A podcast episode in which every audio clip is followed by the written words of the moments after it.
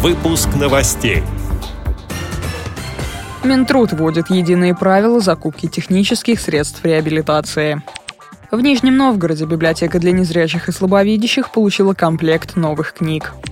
В Музее истории Екатеринбурга поставят инклюзивный спектакль. На музыкальном полумарафоне слабовидящие бегуны показали высокие результаты. Далее об этом подробнее в студии Дарьи Ефремова. Здравствуйте. Минтруд России разработал проект, утверждающий для всех регионов единые правила формирования начальной цены на закупку технических средств реабилитации. Так, ведомство намерено предотвратить случаи необоснованного завышения закупочных цен и сократить ценовые различия в регионах, сообщает газета «Известия».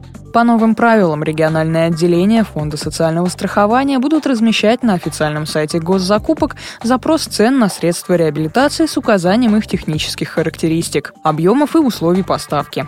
Поставщики установят начальную цену контракта. Если предложение от них не поступит, то стоимость будет определяться исходя из анализа контрактов за последние три года.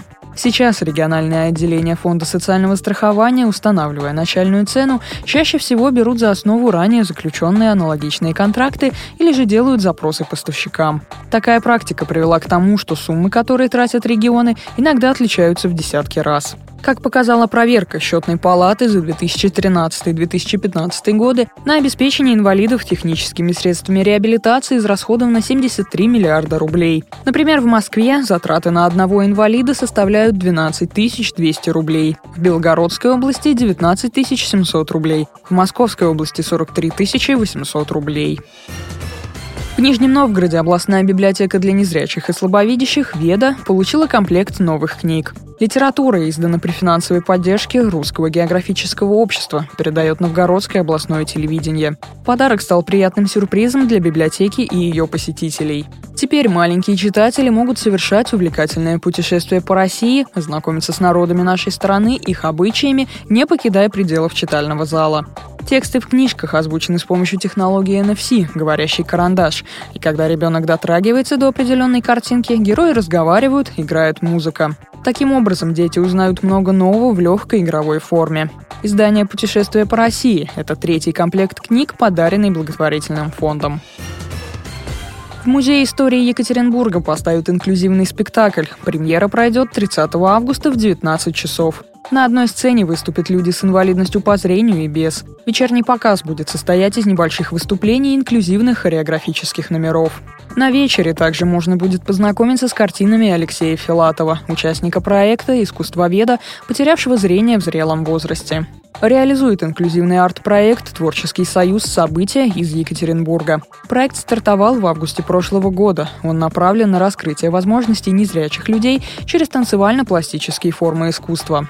Коллектив уже представил публике несколько работ, которые были отмечены наградами фестивалей, говорится на сайте Музея истории Екатеринбурга. В Москве на старт музыкального полумарафона вышли более 10 тысяч человек. Массовый забег на дистанцию 21 километр 100 метров сопровождался живой музыкой. В полумарафоне участвовали и спортсмены с ограниченными возможностями здоровья. Лучшие результаты среди инвалидов по зрению показали Николай Хопров и Елена Кухаренко. Стоит отметить, что в категории взрослых участников равных не было 60-летнему слабовидящему спортсмену Илье Миклашевскому.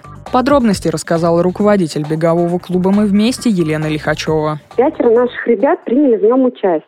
В их числе бежал мужчина у нас, ему 60 лет, пробежал за 2 часа 17 минут. Это очень хороший результат. Я думаю, что он такой единственный вообще в мире, который э, с таким результатом такое расстояние преодолел. Естественно, мы поздравляем. Все остальные ребята тоже улучшили результаты и показали личные э, рекорды. Еще хотелось бы, конечно, отметить то, что, к сожалению, э, нет отдельной категории для незрячих. То есть они пробежали, но это личная их победа, но это никак нельзя нигде отметить.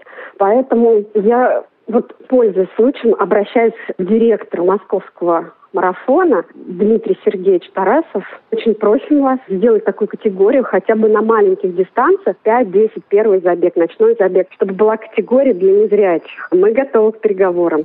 Сейчас любители бега готовятся к главному спортивному событию года. 25 сентября состоится московский марафон, на который уже зарегистрировались более 22 тысяч человек.